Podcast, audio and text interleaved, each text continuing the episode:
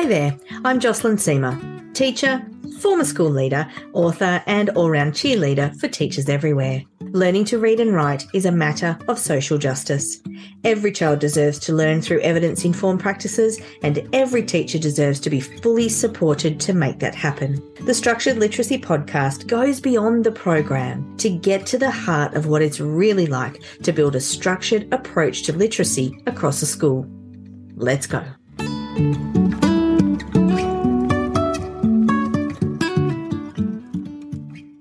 You've chosen your phonics program, had everyone trained, and have begun to teach. At first, things seem to be going well, but a year or so down the track, you still aren't seeing those text level results you were hoping for. This scenario is really common. Hello there, my name's Jocelyn, and I want to welcome you to the Structured Literacy Podcast. Today, I'm going to share some observations from my work with schools about why the wheels may be falling off our bus when it comes to our overall literacy strategy. Over the next few weeks, I'm going to share a few more reasons why the wheels might be falling off and some suggestions of what you can do. This week, I'd like to have a difficult conversation with you about leadership. I want to make it really clear. Being a school leader is hard.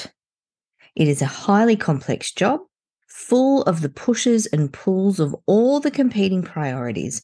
And classroom teachers, we know how complex classroom teaching is, but leaders, times that by 10. I want to make it clear that what I'm about to say is not leadership bashing or criticism of every principal. It's not criticism at all. But we speak with many teachers and teams in the course of our work, and we're usually contacted when things aren't going too well and there is some sort of roadblock to improving efforts. After all, if people had it figured out, they'd know what to do and they wouldn't need to call us. Every school has its own context and history, but the one situation that is common to all schools where things are not going well, where results are not happening, where everybody feels overwhelmed, where there are stalemates, where the wheels have well and truly fallen off the bus, is a lack of strong, decisive leadership. Schools without a strong leader are like a bus without a driver. I want you to imagine something for me. Imagine two buses leaving from the same starting point and heading for the same destination. The first bus has a driver who knows some of the roads and leads the way. They have an itinerary with clear checkpoints and details. They know where they are going, what they are doing, and what time they will arrive. They didn't necessarily create the itinerary on their own. They consulted with experienced guides who had traveled the road often and asked advice to make sure that they were going to reach their destination at the right time. They probably aren't the ones putting the fuel in the bus or allocating the seats, but they are in charge. When an obstacle blocks the road or the bus has a mechanical issue, the driver has some knowledge of what to do, but doesn't hesitate to call on others to help and solve problems. The passengers on this bus don't have to worry about what's going to happen. They have a copy of the itinerary and they know exactly what to expect. They know that they are taking the most direct path to their destination and they can just focus on what they need to do. Now imagine a second bus, one where the driver makes an inspiring speech at the start of the journey and then sits in the first seat behind the driver's seat. They have a chat with one of the passengers and then let the passenger choose the first part of the route. This passenger has temporarily become the driver of the bus, but it isn't clear who is actually in charge or what the plan is. With no clear plan and no indication of who is in charge, the rest of the passengers begin to talk amongst themselves about which roads the bus should take, how fast the bus should travel, and where the stop should be. Before long, passengers start shouting out suggestions and instructions, with those with loud voices being the only ones heard, and everyone on the bus becoming anxious and stressed. The temporary driver pulls to the side of the road, looks behind them to the actual driver who made the inspiring speech, and asks what to do.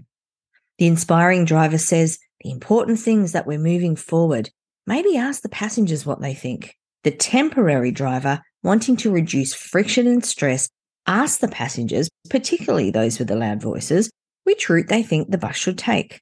Ideas are shared, and pretty soon the plan for the trip has the bus diverting through mountain ranges, getting bogged in a swamp, and breaking an axle on a bush track that the bus was never designed for. You see, the problem is that none of the passengers making suggestions had ever been to that destination before.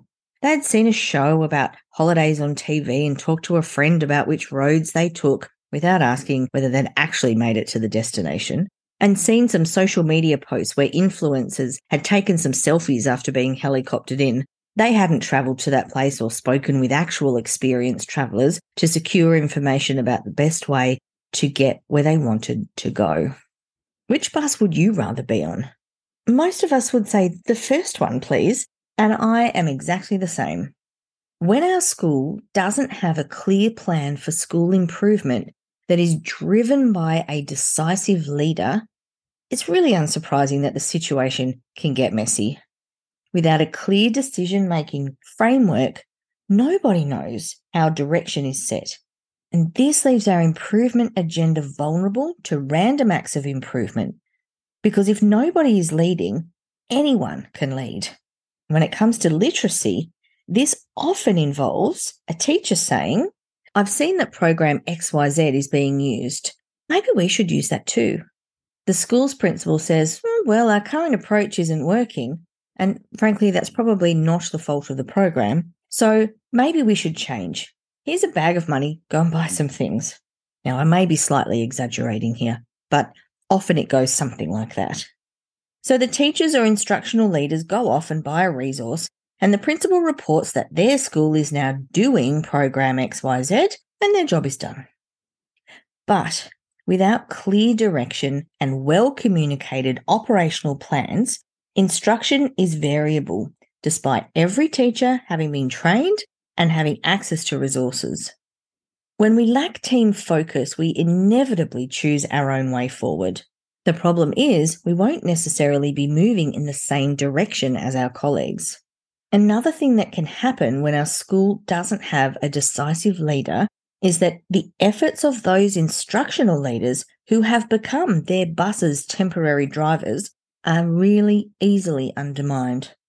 When a principal doesn't know why and how strong instruction in literacy should happen, they can't or don't have a decisive response when those passengers on the bus with the loudest voices object to being asked to do something.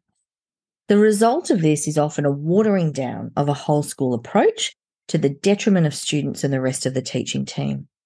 Some of the underlying factors that contribute to a leader or driver not being decisive about literacy strategy are the leader not really understanding the science of reading and the science of learning, the leader wanting to please everyone and never say no, and potentially the leader's own beliefs about how much autonomy teachers should have about what happens in their classrooms.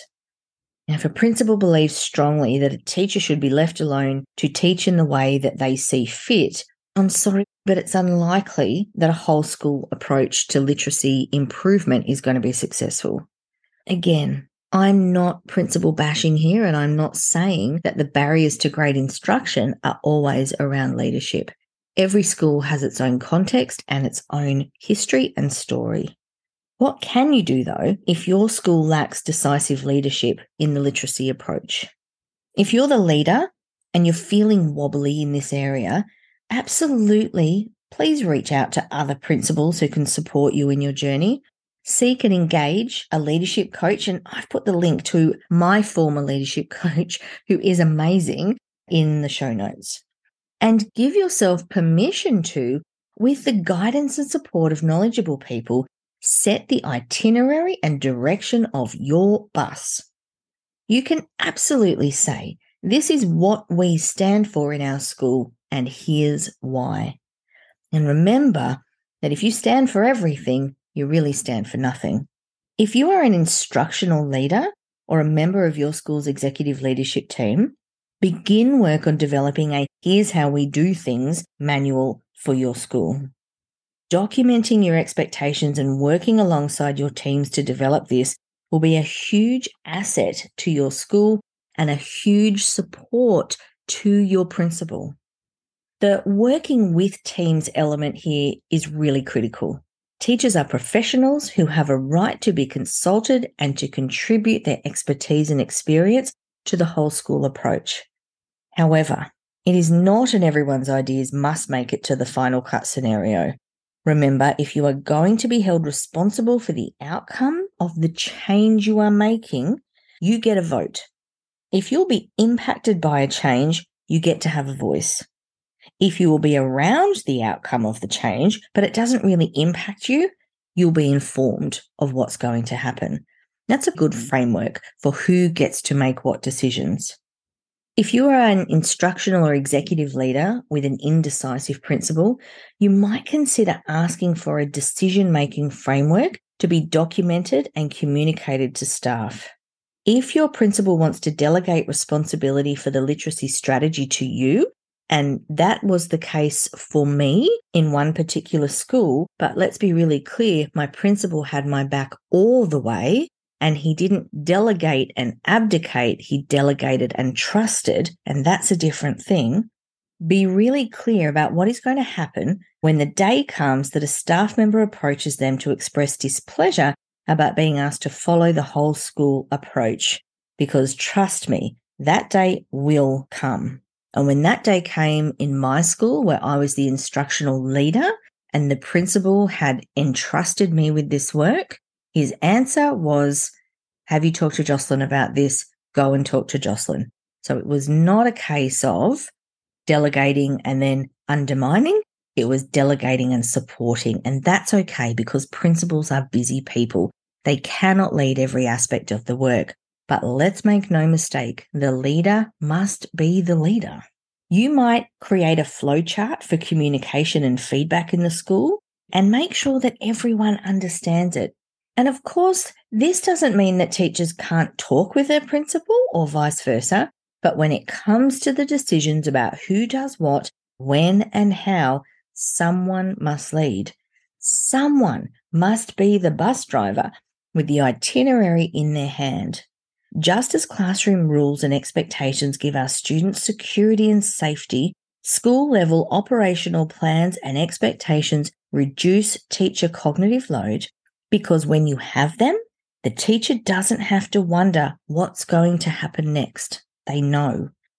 As teachers, we may not like what we're being asked to do. We may not always like the boundaries of a whole school approach, but they are needed if we are going to appropriately support staff and students and get great results for everyone. Ultimately, having decisive leadership is not about telling people what to do or micromanaging teachers, but about creating a consistent, streamlined, and successful environment where everyone, staff and students alike, know exactly what they need to do and exactly what's going to happen when there's a conversation to be had about the way forward. I can't say this enough. Our leaders are people. They have enormously busy jobs.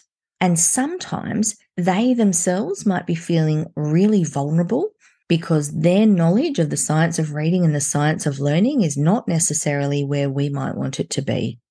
We can support our leaders to help our school move forward in a strong approach, but they do need to come on board. We need our leaders to lead. We need them to know why we're asking for the things that we're asking. So if you are a principal who's struggling in this area and you're not quite sure what to do, please know you are not alone. You can reach out, you can get a coach, you can talk to people in your network. There is nothing wrong with saying, Hey, I think I need a hand here because I'm not quite sure where to go. In our next episodes, I'm going to share some more reasons with you about why the wheels might be falling off the bus and what we can do about it. I'm really interested to hear your thoughts on these issues. So please visit our website, jocelynseamereducation.com. Look for blog and podcast and leave some feedback. These issues are tricky, and I did hesitate in recording this episode because the last thing I want is for anybody to think that I'm being critical of principals and laying blame. That is not the situation. But I think we need to talk about some of these things because our students don't have a minute to waste, and we need to make sure that we as a profession are looking after them and providing them with every opportunity to learn to read at school. Thanks, everyone. Bye. Thanks for joining me for today's episode. For more information about resourcing and professional learning to support you in your structured literacy journey, visit www.jocelynseamereducation.com www.thebrainwashedwoman.com